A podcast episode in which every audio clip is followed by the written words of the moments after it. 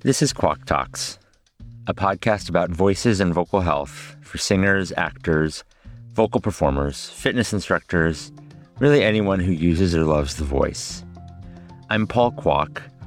I'm a laryngologist and laryngeal surgeon in New York City, and I spend my days taking care of and thinking about voices and the human beings who use and inhabit them. This first episode is my opportunity to tell you why I'm here and why I think you might be here and why we might benefit from being here together.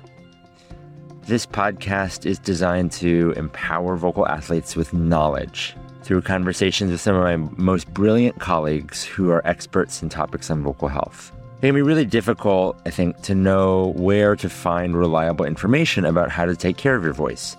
These days, anyone can say anything, and through the dark magic of the web or social media, it takes on the illusion of fact. And it can be really disorienting, I think, for vocal athletes to try to discern fact from fiction, which leads to all kinds of misunderstanding and misrepresentation and mythology, and then in turn, fear and anxiety and isolation. So I hope that in bringing information to you from the minds and hearts of experts, you will grow, you will learn, and feel connected to a community of professionals whose passion is to help give you the tools to navigate and take care of your voice over the course of a long career. Why now? Well, I believe that we've never had and will never have again quite a moment like this to stop for a second and talk about busy performing voices.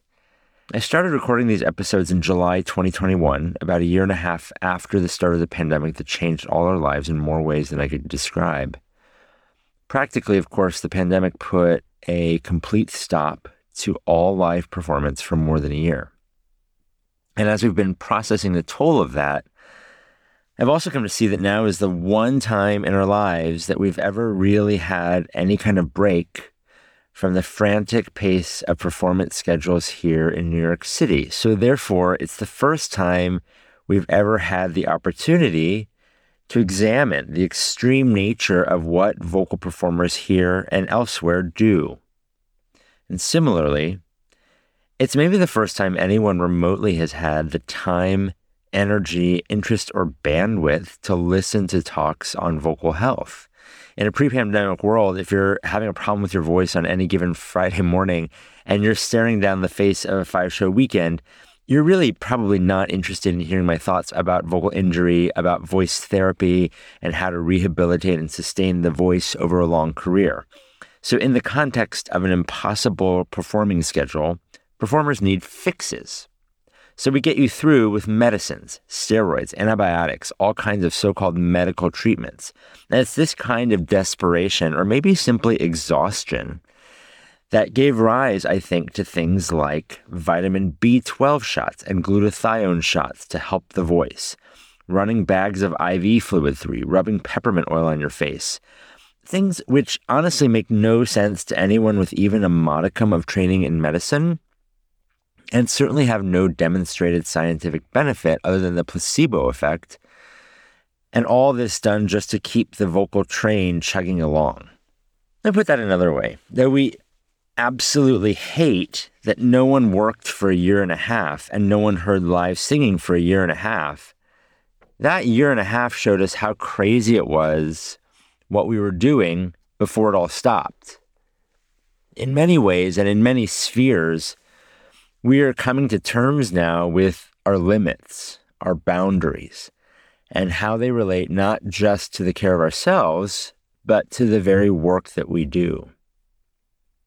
Our world has had to examine the balances between work and rest, between achievement and happiness, between busyness and centeredness.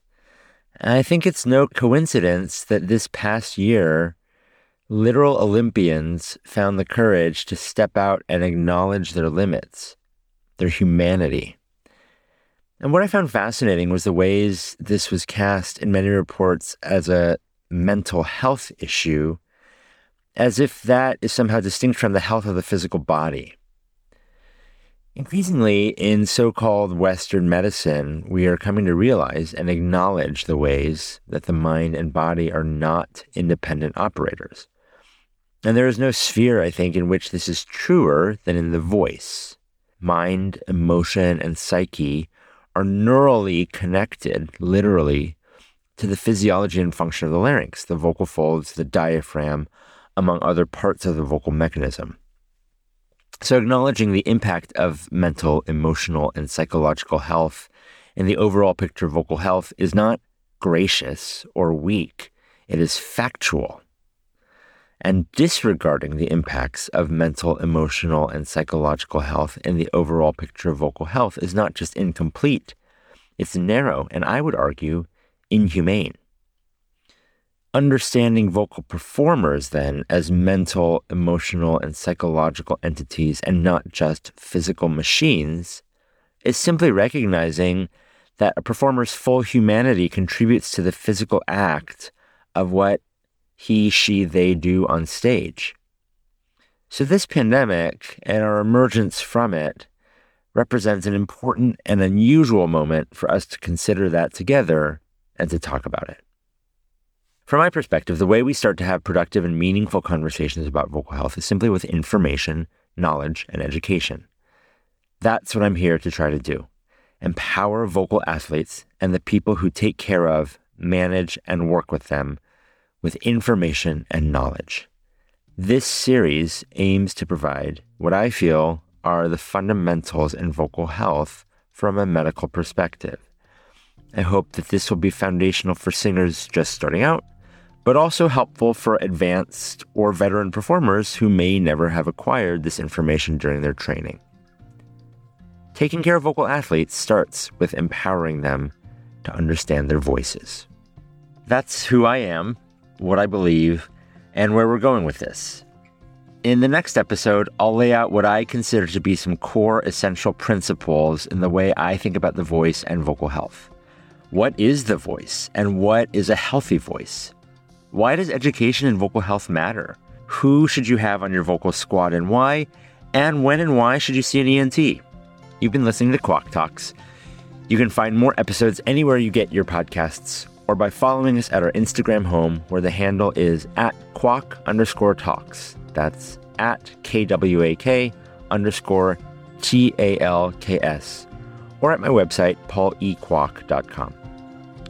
Original music and sound design for this podcast is by Max Silverman. Our logo is designed by Designs by Tomiko. Thanks for listening. It's a joy to start sharing these conversations with you.